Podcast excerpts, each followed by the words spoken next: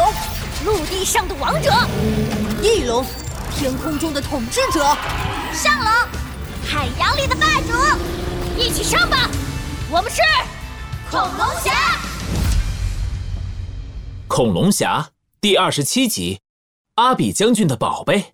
那那是什么？在所有人震惊的目光中，一个白色的珠子从地底冲出，绽放着耀眼的光芒，缓缓飞向小磊。小磊目光呆呆的，几乎是下意识的伸出手。就在他的手触碰到珠子的一瞬间，他身上的铠甲突然亮了起来，胸口部分不断伸缩变形，化为了一个上龙头颅，轻轻咬住珠子。白色的光芒爆发，上龙铠甲不断变化，仿佛升级了一样。这，这是，这是吾当年死之前所留最后的力量结晶，和上龙铠甲融合后，能让你掌握铠甲的真正力量。啊，我知道，就跟我的暴龙铠甲一样。胡西西惊呼了一句。摸了摸自己铠甲胸口那颗火红色的珠子，不错。远古时代，来自天外的邪恶敌人降临，吾等三大王者打造了三副铠甲，守护家园。虽然消灭了敌人，但铠甲也已破损。吾等知道。邪恶的敌人总有一天将卷土重来，于是吾等临死之前留下各自最后的力量结晶，希望能帮助后来者修复铠甲，抵抗邪恶的敌人。上龙之王的目光变得悠远，仿佛陷入了久远的回忆中。哦，原来是这样。小易露出恍然的神情，突然想到什么。啊，上龙之王，那您知道恐龙原石还有翼龙之王的？小易的话还没说完，不远处的光芒散去，显露出小磊的身影。只见他身上的铠甲已经大变样，四周环绕着冰霜。这就是上龙的力量。钟楼妖怪似乎预感到不妙，发出一声怒吼，巨大的身体疯狂地砸向自己面前的冰墙。没用的。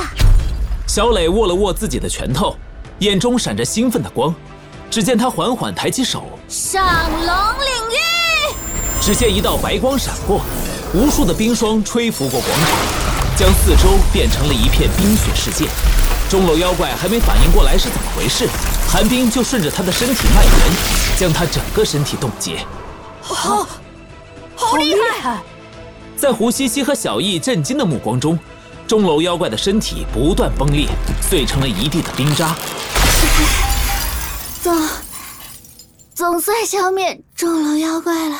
小磊露出笑容，但下一秒，身上的铠甲就好像能量耗尽了一样，自动解除，还原成了变身手表。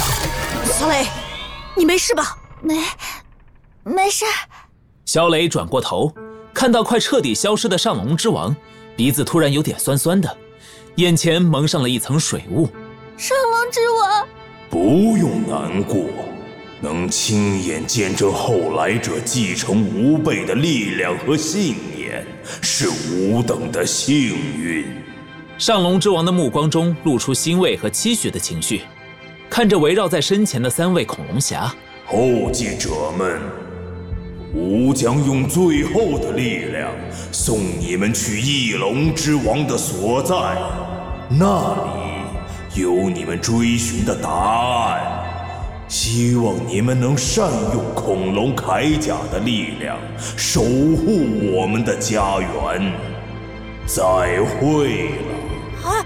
上龙之王！上龙之王的身体越来越虚幻，身上亮起了柔和的白光，将胡西西三人包裹。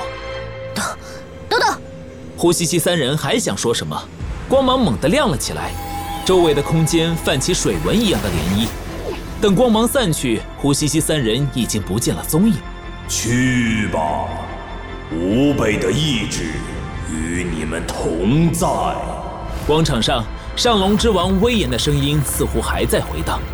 他巨大的身体重新变成了化石，两只黑洞洞的眼睛望向远方的天空。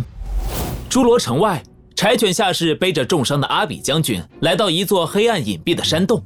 哎，总总算到了，累死本柴犬了。阿比将军，不是我说你，你真的该减肥了。哎，阿比将军，将军，你还活着吗？吱一声。没死。呃，不对不对，你要吱一声是吱，呃，像这样，吱。阿比将军脸涨得通红，咬牙切齿地用力握拳敲柴犬下士的狗头。川狗，我和你拼了！别别别激动，将军，我和你闹着玩呢，玩玩玩。闹着玩是吧？闹着玩是吧？一条狗整天就知道给自己加戏啊！我看你不爽很久了，快带我进去。几分钟后，阿比将军喘着气，瘫靠着山洞墙壁。看着柴犬下士在角落里翻找着什么，快点儿，你这笨狗！阿比将军，你到底要找什么？一个黑匣子，里面放着我的宝贝。宝贝？柴犬下士的眼睛悄咪咪的亮了一下，嘴角下意识的一咧，露出洁白的狗牙。是大宝贝还是小宝贝？耶，是这个吗？柴犬下士定睛一看，果然看见一个古怪的黑匣子。他迫不及待地用嘴啃着打开，发现里面有一瓶神秘的药水，还有个类似电话一样的机器。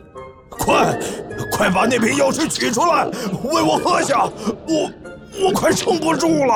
阿比将军露出急切的神情，突然一口气上不来，两眼翻白，晕了过去。将军，将军！柴犬下士吓了一跳，慌忙取出药水，准备喂阿比将军喝下。但刚将药水送到阿比将军嘴边，他忽然顿了一下。等，等等，这肯定是好东西。嗯，阿比将军的宝贝就是我的宝贝，我先替阿比将军尝一尝味道。柴犬下士眉开眼笑，抱着药水咕咕咕的喝了一大口。啪啪啪，真难喝！柴犬下士嫌弃的将剩下的药水灌进了阿比将军的口中，搓了搓他圆嘟嘟的脸颊。将军，吱一声，吱一声。但下一秒，柴犬下士的脸色猛地变了，他的肚子咕噜噜的叫，仿佛有无数只小虫子在咬，疼得他满地打滚。疼疼！完蛋了！阿比将军的宝贝有毒，要出狗命了！